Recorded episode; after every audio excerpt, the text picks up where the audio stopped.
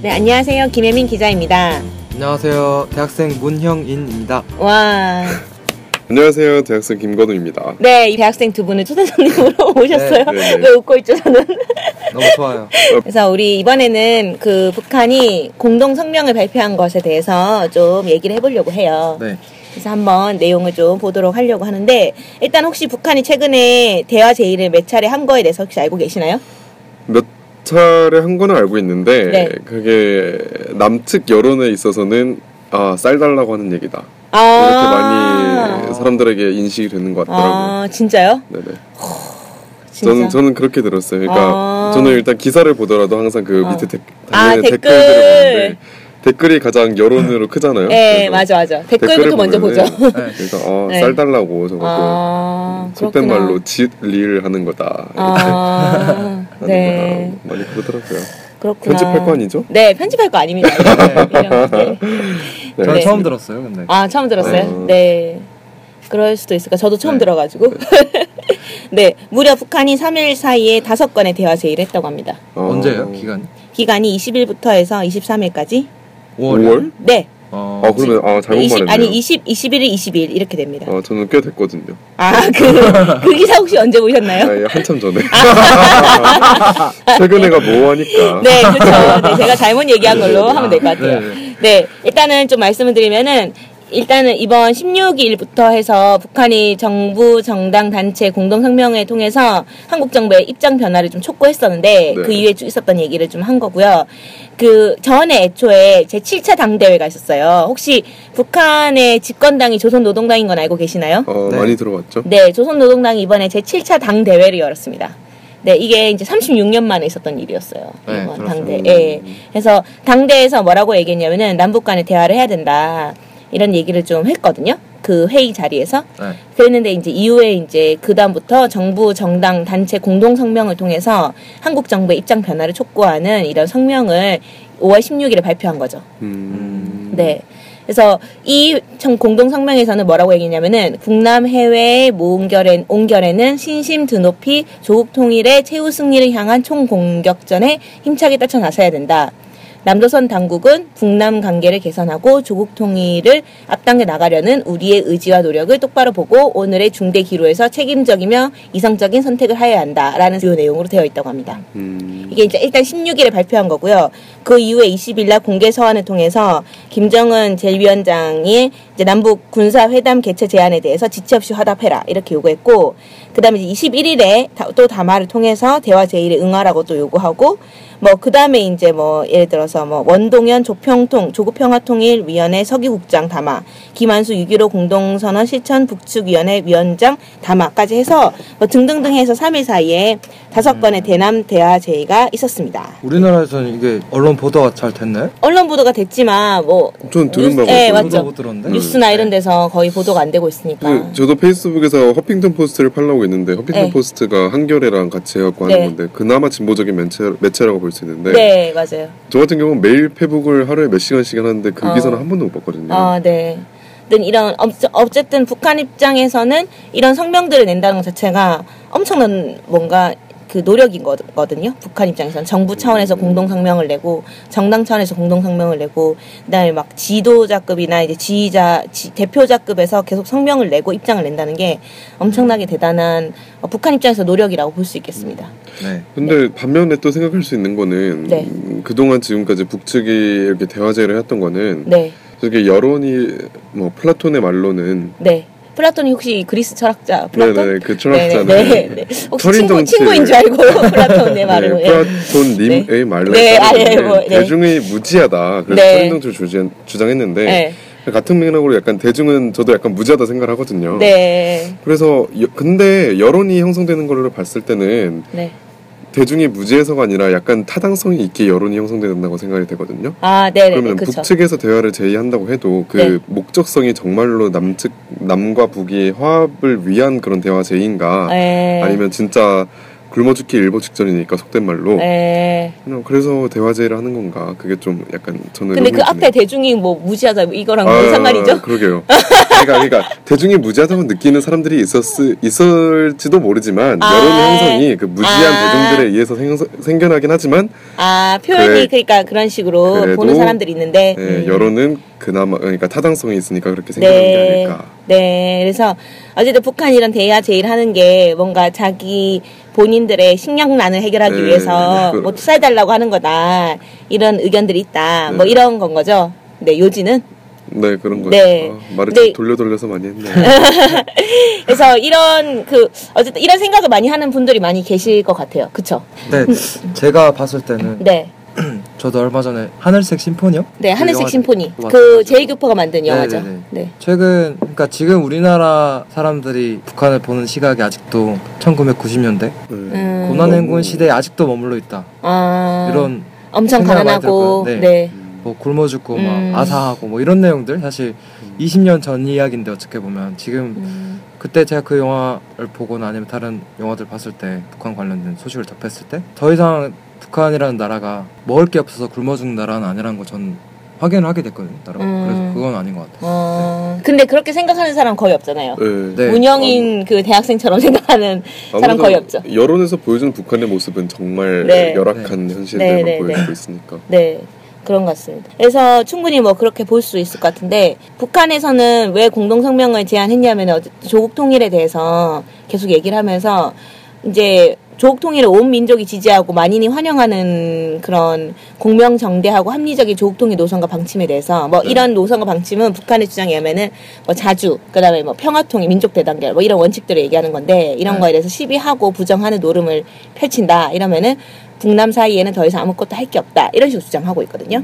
그러니까는 노선과 방침이라고 하면은 뭐 6.15 공동선언, 14선언 이런 건데 이런 것들을 에서 핵심적인 게 민간 교류잖아요. 근데 이거를 박근혜 정부는 이제 불허하고 있으니까 이 부분에 대해서 북한 입장에서 문제 제기를 하는 것 같고 그래서 외세에 추종해서 동족 대결과 분열해서 살기를 차겠다는 변함없는 속내를 그대로 드러내 보이는 것일 따름이다. 뭐 이렇게 주장을 하고 있습니다. 그러면 이 말의 요지로 봐서는 절대 전쟁을 통한 통일은 지양한다고 볼 수 있겠네요. 네, 입장은. 북한 입장에서는 일단은 그렇게 해서 남측에 이렇게 주장한 거죠. 전쟁이냐 평화냐 이거는 남측 당국이 선택하기 나름이다. 이렇게 얘기를 하고 있는 겁니다.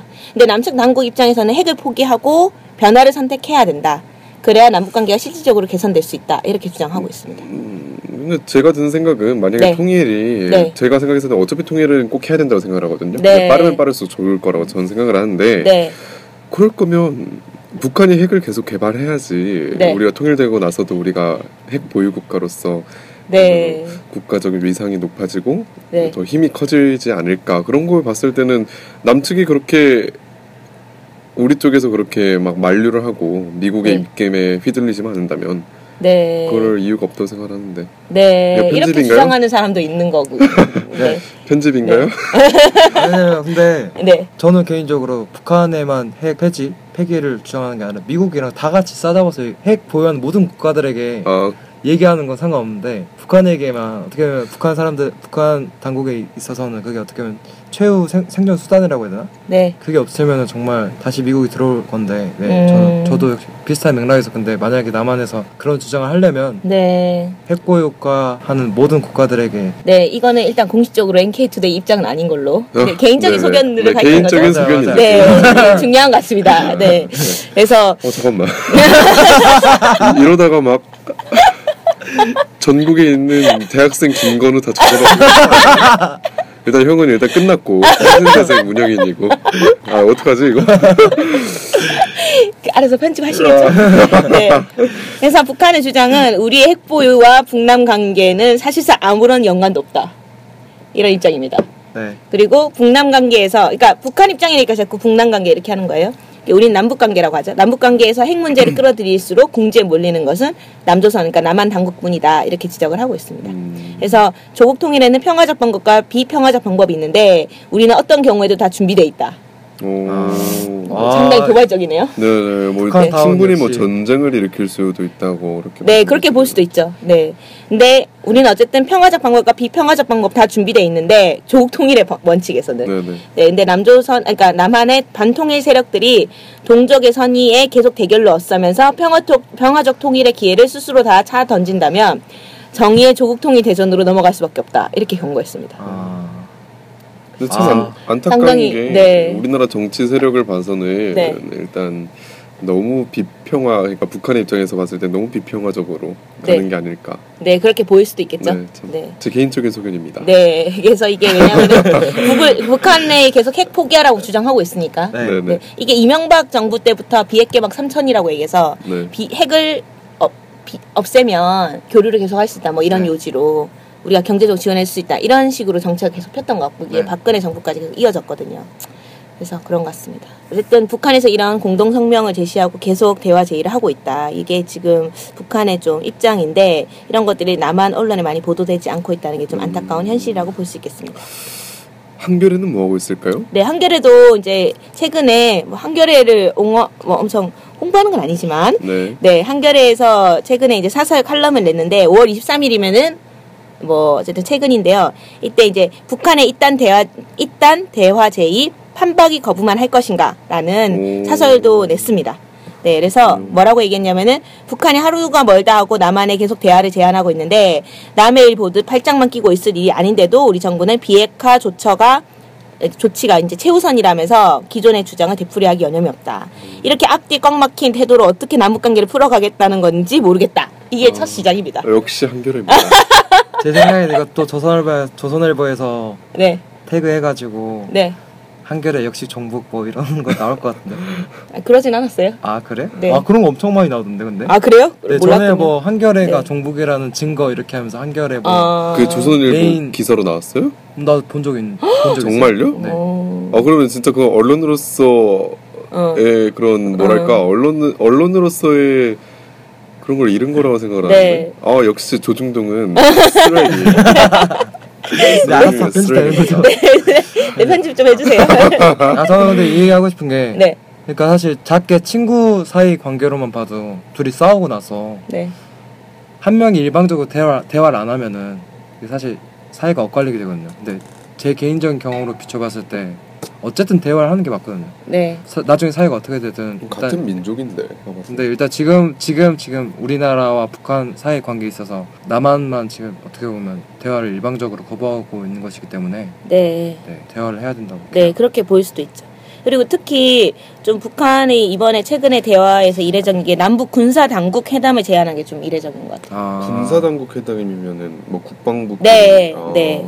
그래서 남북 군사 당국 회담을 제의한 게 약간 제 생각에는 군사적인 문제에서 좀 대결적인 거를 네. 좀 해소하자라는 측면을 가지고 있는 거라는 분석이 좀 있죠. 네, 알겠습니다. 이것으로 이제 방송을 마치는 걸로 하죠. 네, 그럼 네. 다음에 또 봅시다. 네, 안녕히 계세요. 네, 안녕히 계세요. 감사합니다.